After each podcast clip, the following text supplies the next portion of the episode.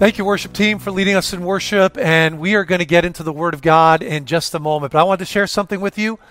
Last weekend was a big weekend for our family. My 22 uh, year old daughter, Mandy, was married last weekend. She was actually scheduled to have her wedding on April 25th, and it was going to be a larger affair. But as you know, when the virus hit, everything was shut down, including weddings. So we had to cancel her wedding.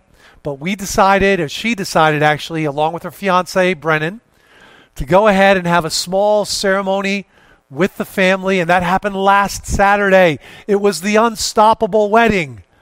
And it was a great time. We went up to Laguna Niguel, and uh, there we had the ceremony overlooking the ocean at about 6 o'clock. Now, the plans were great.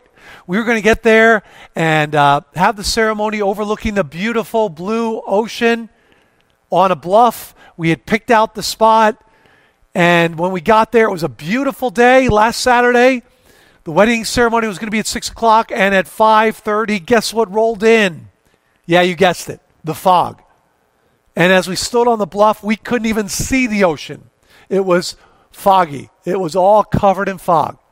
But that didn't stop this wedding from happening. So my 22 year old daughter is married. There's some pictures of her and her fiance, now her husband, Brennan, my new son in law. And it was a, a, wonderful time. It was unstoppable. Uh, they are now married, and we're very excited for them. Before we get into the Word of God, let's have a word of prayer. Commit this time to the Lord. Lord, thank you for the opportunity we have to open up your Word and reflect on what we've been learning so far. And I, I pray, God, that our hearts would be ready to receive what you want to teach us this morning. We want to reflect on what's been happening in the birth and growth of the church in the book of Acts. And we want to apply some of these lessons to our lives today and what we're experiencing with COVID 19 and this virus. Lord, I pray that we'd be able to make application. In Jesus' name, amen. Amen. So, church, we have been covering the book of Acts. We've been talking about the church being unstoppable. And, and, that's such an important concept that the church, as it grew in the book of Acts, it has now spread around the world, the unstoppable church. And today I thought I'd do this.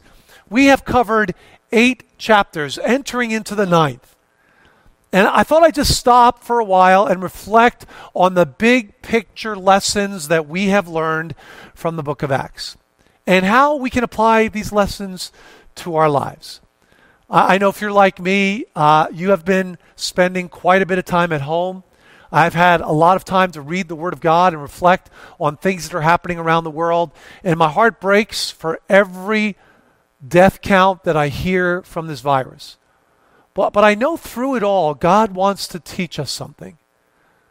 God wants us to be stronger at the end of this trial than we were at the beginning. And our God is an awesome God. And I thought I'd just do this share six lessons that come out of the first eight chapters of the book of Acts. We left off last week with Saul being in full agreement with putting Stephen to death. And then Philip was an evangelist to the Samaritans, and a revival occurred in Samaria, this group of people that the Jews loved to hate. And then Philip leading the Ethiopian eunuch to faith in Christ and baptizing that Ethiopian eunuch. That was all happening in chapter 8. But in chapter 9, we read about Saul. And it says this in chapter 9 of the book of Acts. And Saul, still breathing threats against the church, against the disciples, he was still breathing threats against the disciples, ravaging the church. Things looked pretty bleak. Persecution was intense. And the apostle, the person who would later become the apostle Paul, his name was Saul, here was, the Bible says, ravaging the church, attacking the church says he was breathing threats and murder. It was that intense against the disciples of the Lord. And he went to the high priest and asked him for letters to the synagogues at Damascus. Now, Damascus was in the country of Syria. Saul, later Paul, was going to cross country lines, country borders, and go to Syria and start arresting Christians there. That's how far the church had already spread. Even with persecution, God was growing the church. It was unstoppable. But I want to share some lessons with you today that I think are really important. The bottom line is this the church is triumphant, but under attack and going through one trial after another. Maybe sometimes you feel like that. Like you're going through one trial after another.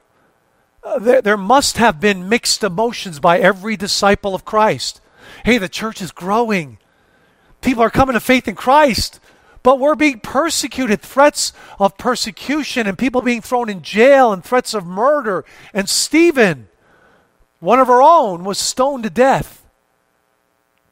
Was a difficult time for the church. It was a difficult time.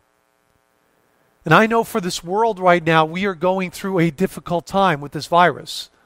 It is amazing how this virus that started in Wuhan, China, has brought every major economy to its knees. It just shows us how frail our human systems are, how frail we are. But there are some important lessons that I think can encourage you and encourage me that I see from the book of Acts. And that's what I want to do, reflecting back on the qualities that the church demonstrated under fire will assist us in living out those same qualities during this time of trial. How should we live during this time of trial as the church? And today I want to look at qualities that this amazing group of believers at the very beginning of the church demonstrated. They are, by the way, your spiritual brothers and sisters. You will see them in heaven. You'll meet them in heaven. You have all eternity to meet these first Christians, these first believers who grew the church and turned the world upside down. As you know, talking about Philip and now about Saul's attacks on the church. We are in the second section of the book of Acts. Uh, in chapter 8, the action was occurring in Samaria. But now we're going to find out uh, about what it means to be a follower of Christ under persecution in these chapters, a period of transition for the church. And next week, we're going to talk about the amazing conversion of Saul to Paul, uh, from a persecutor of the, the church to a planter of churches. We'll talk more about that next week. But I want to share some lessons from the church that we can look at even now. Here's the first lesson I see from the first eight chapters of the book of Acts it's this God is totally sovereign. God is in control. And, church, today, if there's one lesson that we need to have as a foundation of biblical Christians, it's this God is totally sovereign, He's in control. And you may think, well, Mel, what about this virus? If God's in control, couldn't He have stopped it? Of course He could have. Of course He could have. But as you know, as we've talked about that, uh, th- that reality in the past, that our God is sovereign, we are a planet in rebellion against God. We've rebelled against His plan. His plan was perfect from the Garden of Eden, but he gave Adam and Eve the choice to worship him or the choice to disobey him. And we know what they chose. They chose to disobey God. They chose to sin against the plan of God that God had given to them. And as a result, death came in to this world. And every death, every illness, every famine, every epidemic, every pandemic is a result of humans rebelling against God, of mankind rebelling against God's plan. I love the verse in the book of Acts. It says this They were gathered together, it says in chapter 4, against your holy servant Jesus, whom you anointed. Both Herod and Pontius Pilate, Peter is recounting the story of Jesus. And he said, hey, they gathered together against Jesus. Herod and Pontius Pilate, along with the Gentiles and the peoples of Israel, to do whatever your hand and your plan had predestined to take place. See, Herod and Pontius Pilate, they thought they were making all of these great moves to stop Jesus. But as we see from the text, they were doing exactly what God had predestined would happen. That God had decreed that Jesus would come and lay down his life for us on the cross. Nothing would stop that plan. And here's a great reminder Was that plan a difficult plan? Yes, it was. Was the cross a difficult experience? Yes, it was. But it was God's perfect plan. And God took something that at first glance seems so negative, so bloody, so gory. Jesus being flogged and then nailed to a cross and hanging there for six hours. Jesus took that negative experience and made it something awesome. God took that negative experience and made it something wonderful for us. It was in that very what seemed to be negative experience that we found freedom. Freedom from what we've done wrong. The opportunity to be, and here it is, forgiven. See, it was all part of God's plan. And my belief is the early church understood that. That's why they were confidently sharing about Jesus, even when there were threats of being jailed and imprisoned and murdered for their faith. Even when they saw Stephen stoned to death, God is sovereign, God is in control. And all those people who tried to stop Jesus, they worked their way right into God's plan. Here's another verse, and it reminds us of why we call this series the Unstoppable Church. Jesus said this I will build my church, and the gates of hell shall not prevail against it. See, Jesus promised us ultimate victory no matter how hard, no matter how, intensely this world tries to stop the church. It can't. Can't stop it. Because God is sovereign. And the gates of hell were not going to prevail against the church. I hope that encourages you today. Whatever you're going through, know this the gates of hell will not prevail against the church. The message of the cross, the message of Jesus continues. Uh, there's a verse that's familiar to all of us, Romans 8:28, and it should remind us again of how sovereign our God is. It says this, "We know that for those who love God, all things work together for good, for those who are called according to his purpose." Do you believe that today, church? All things work together for good that even this pandemic that we are suffering from today, God has a purpose for it. I don't believe He necessarily caused this, He certainly allowed it to happen. But the more we find out about how this virus started, the more it seems like it was a man made mistake of a virus that escaped from a lab that should never have happened, should never have escaped. But it did and it's brought devastation to this world. But you know, even in this terrible, terrible pandemic, the reality is this God's going to work all things together for good to those who love God, to those who are called according to his purpose. Now, that, that's believers, right? It's those who believe in God that even if someone comes to the end of their lives as a believer because of this pandemic, God's going to work it out for good. That's a promise we can hold on to. I've read articles and talked to people who complain about this verse. How can the Bible say that God is going to work out all things together for good? What if you're on an airplane as a Christian and the engines fail and you're going to crash? How can God work that out for good? Well, the answer is obvious. Because we go from this life to eternal life from this sinful world to an amazing, sinless place that God has prepared for us. See, God's worked it out for good. Even in death. Death, like 1 Corinthians 15 says, Death, where's your sting? It's gone.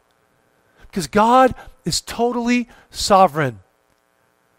These words have encouraged me a great deal over the years, and I hope they encourage you. Matthew 10, 29 and 31. Jesus said this Are not two sparrows sold for a penny? And not one of them, think about this verse, church. Not one of these sparrows will fall to the ground apart from your Father. Think about that truth. That the birds that are flying around here on our church property today, not only here though, but around the world, every bird that falls to the ground will not fall to the ground apart from God's knowledge. That shows you how awesome our God is. That shows you how we need to trust our God, that He is sovereign. He knows what's going on. And I love verse, the next verse. It says, But even the hairs of your head are all numbered. Fear not, therefore, for you are of more value than many sparrows. Here's the lesson God is sovereign, so we can live by faith and not by fear. We don't have to be afraid. Our God is sovereign. He knows what's going on in your life. He holds you in His hands. That's reassuring for me. You know, I've, I, I had a medical issue about nine, ten years ago, and I came this close to the end of my life. I had a heart attack. no symptoms at all. Working in my backyard, and all of a sudden I realized something very negative was happening. And uh, they had to paddle my chest at the hospital more than 30 times with those electric paddles to keep me alive. I was in a coma for nine days. And that whole experience, as people were praying for me, has reminded me of how fragile our lives are and how fragile this life is. But we have a God who is sovereign. Thank you, by the way, for your prayers. Uh, the medical staff was telling my family I would probably never ever go home again because I had been basically dead on the table for an hour and a half as they were paddling my chest time after time, trying to keep me alive. Thank you for your pa- prayers. The power of prayer is amazing. But it reminds us of how fragile our lives are. And our foundational belief about our God is this God is in control. God is sovereign. He knows us, and we can trust Him today. You are of more value than many sparrows. If God knows this much about a sparrow, how much more does He care and know about you? See, our God is totally sovereign. Colossians 1 16 and 17 reminds us, For by him all things were created. That's how awesome our God is. And he's talking here about Jesus, by the way in heaven and on earth, visible and invisible, whether thrones or dominions or rulers or authorities. All things were created through him and for him. That means you were created through Jesus. You were created for Jesus. He started it all, the 400 billion galaxies that I often mention here at Riverview. God created all of those galaxies with hundreds of billions of stars in each galaxy. That, that shows you how awesome our God is. Then verse 17 says this, and he is before all things, and in him all things what? Hold together. Our God is sovereign. That's why when he makes a promise, he can fulfill it. Church today, realize our God's in control. You know, this past week, my family and I went down to the beach at night and we wanted to see the red tide. Maybe you've heard that the red tide is in town. And I, I'd seen it before, but I was always like, oh, I don't, don't quite see it. Uh, but this time, when we were down at the beach at night, my wife and kids. It was vibrant. I have a picture here of what it looked like. Look at that vibrant blue. I don't know why they call it red tide because it was blue. A vibrant fluorescent blue, blue all caused by this algae that's in the water. And I was reminded again of how creative our God is. And as we were trying to watch this, you know, we were parked at the side of the road. The police would come up behind all the cars that were parked trying to see this, and they were pushing us away. They, they didn't want us to stop on the road to watch. But you know, they, no matter how hard they tried, they, they couldn't stop this red tide. It reminded me of how when God wants to do something in nature, man can't stop it. God is sovereign. His power is awesome. They could force us to leave the beach, but they couldn't stop the red tide. This fluorescent blue water that came in and just reminded me of how creative our God is to create algae that would glow like that at night. Our God is an awesome God, totally sovereign. And in this pandemic that we're facing, church, God is in control. That needs to be a foundational truth of our lives. This holy God is sovereign, and we can trust Him. Here's the second thing I want you to remember that I see from the church and their early experience. The trials we experience are temporary. These trials will not last forever. Same is true of the church. Now, persecution has been existing in the world forever. But even if you've lived under persecution your entire life, these trials will not last forever. There is a time coming when we will step into eternity, into this place that Jesus has prepared for us. It won't last forever. This pandemic won't last forever. It's temporary. And our task as believers is to keep our eyes on eternal values. I love what it says in Romans 8 35 and 37. It says this Who shall separate us from the love of Christ? Shall tribulation or dis- distress or persecution or famine or nakedness or dangerous sword? No. There's the key word. No, in all these things we are more than conquerors through him who loved us. What does that tell me? That tribulation, distress, persecution, famine, nakedness, danger, sword, even a pandemic will soon come to an end. Because what the word tells me is this we are more than conquerors through him who loved us. See, the battle has already been won, my friends. We're just waiting for the victory party. We're waiting for the celebration party that's coming. And yes, we live in a fallen world, and this too will pass. It's temporary. But here's our challenge as believers in Christ walk through this pandemic one step at a time. One step at a time. It's a walk, right? That's what the Word of God calls it. Our relationship with Jesus Christ is a walk. What, what does that tell me? You live it one moment at a time, one day at a time. You take one trial at a time. When I moved out to California to come here as pastor, I left Chicago. And I remember I was driving my car with a trailer behind it. And uh, if I had known all the potholes I would hit before I left, I would never have started. I would never have started. If I had known, my car broke down on the way out here 10 years ago as I began my ministry here at Riverview Church, as I joined the wonderful folks here at this church car broke down. If I had known all the little problems and potholes I would have driving out to California before I left, I would have never left. I would have just stayed at home. But the amazing thing is, you take every pothole one pothole at a time, one problem at a time. Life is like that. You take life one moment at a time and you pray, God, give me the strength to walk through this problem in a way that honors you. Help me not to quit. Help me not to give up. That's what the church was like. Under persecution, they didn't give up. They went right back out preaching the word of God. They were arrested. The angel came, opened up the doors of the prison. They went right out to the temple, kept preaching the word of God. Kept doing it, kept going, one step at a time. My challenge to all of us keep moving forward. Keep moving forward in your relationship with Christ. Don't let this drag you down. Like the early church, they didn't stop, they didn't give up. The threats that were levied against them, that didn't stop them. They did it all the more. One step at a time.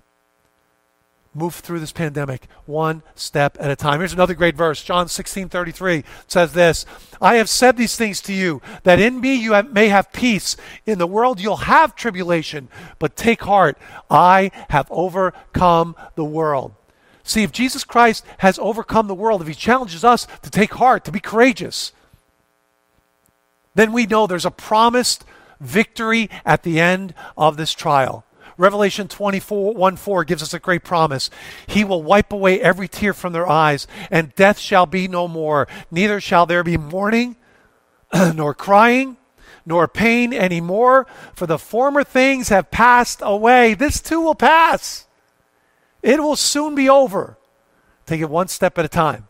One step at a time.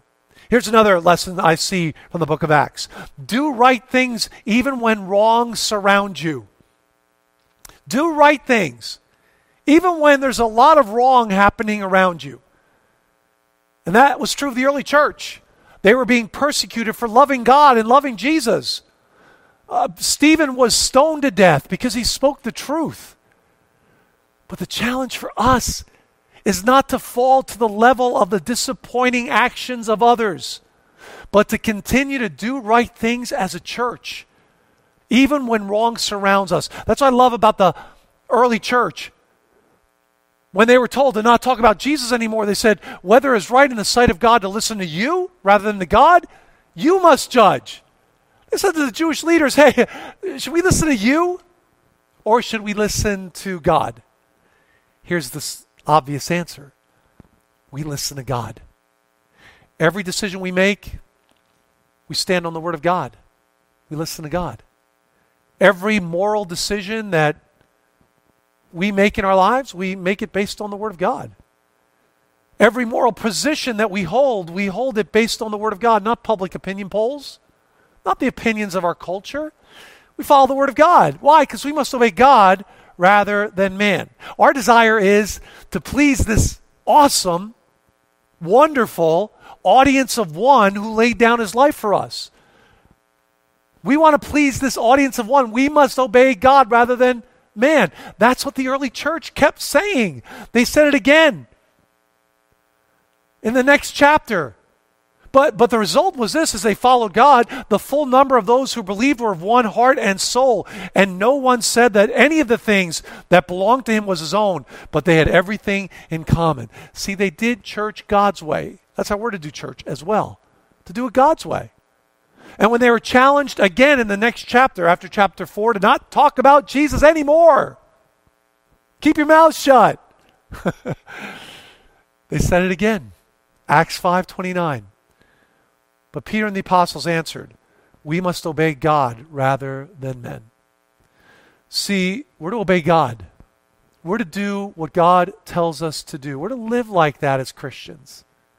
Now, all around us are people who are disobeying God. And there are times when we disobey God. What do we do in response to that? We learn from it and pray, God, help me to not make that same bad decision again. Help me to not commit that sin again. Help me to be stronger and follow you because I have to obey God in my life. That, that's our goal. So, Riverview Church, that's why we love the Word of God because it's in the Word of God we find His decreed will for so many decisions that we make in our lives. It's right here in the Word of God. The wisdom of God's Word is awesome. And the more I live as a believer in Christ, the more I'm amazed at the wisdom of God. When I counsel people, I really don't want to give them my opinion. And I'm sure you're the same way. My opinion means nothing if it contradicts the Word of God, so why not go right to the source and give people the Word of God? This is what the Bible says. I don't want to be a Bible thumper. I, I don't want to hammer people over the head with the Bible, but I want to lovingly say, well, it doesn't really matter what I think, but you're asking me about this moral decision. Here's what the Word of God says. Here's what the Bible says. And, and, the will of God and His message to us is the most loving message people could ever hear. Like, for example, here's another great example of oh, doing the right thing even when wrong surrounds you. Matthew 5:44 Jesus said, "But I say to you, love your enemies and pray for those who persecute you." My guess is the early church was praying for those who were persecuting the early church. My guess is there were people praying for Paul before he became a believer in Christ in Acts chapter 9. that's doing the right thing. It's not hating our enemies. But like Jesus said, Love your enemies. Pray for those who persecute you. That's doing the right thing even when wrongs surround you. So, our, our challenge as believers in Christ don't let the world drag you down. Don't start thinking negative thoughts about life and about God and things aren't working out the way I want them to. And God, I'm angry with you.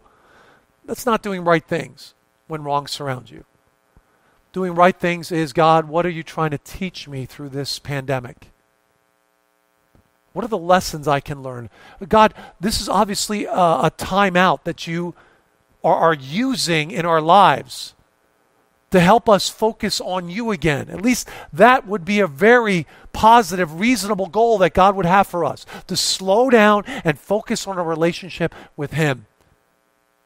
Are you doing that? Are you taking time in the Word? Are you doing right things? Are you praying? Maybe memorizing some verses in the Bible?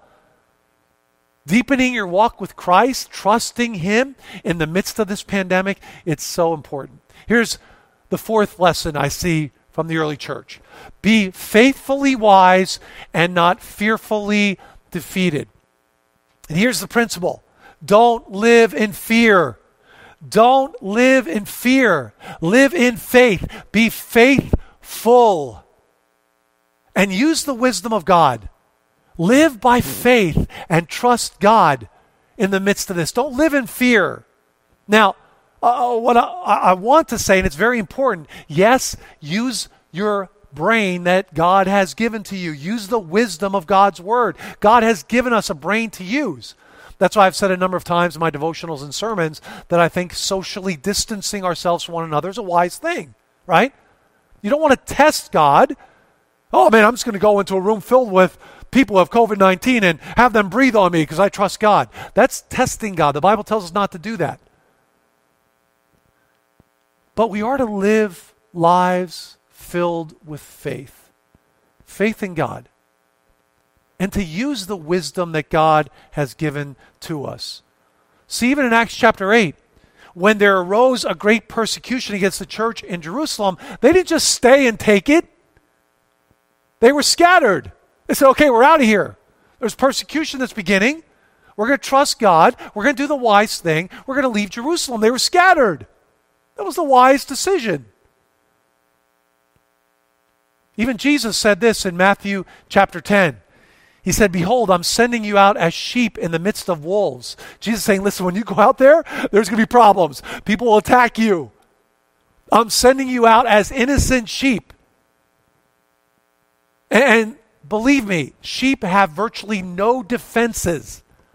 They, they cannot defend themselves against wolves. They're defenseless. So, what did Jesus say? Be wise as serpents and innocent as doves.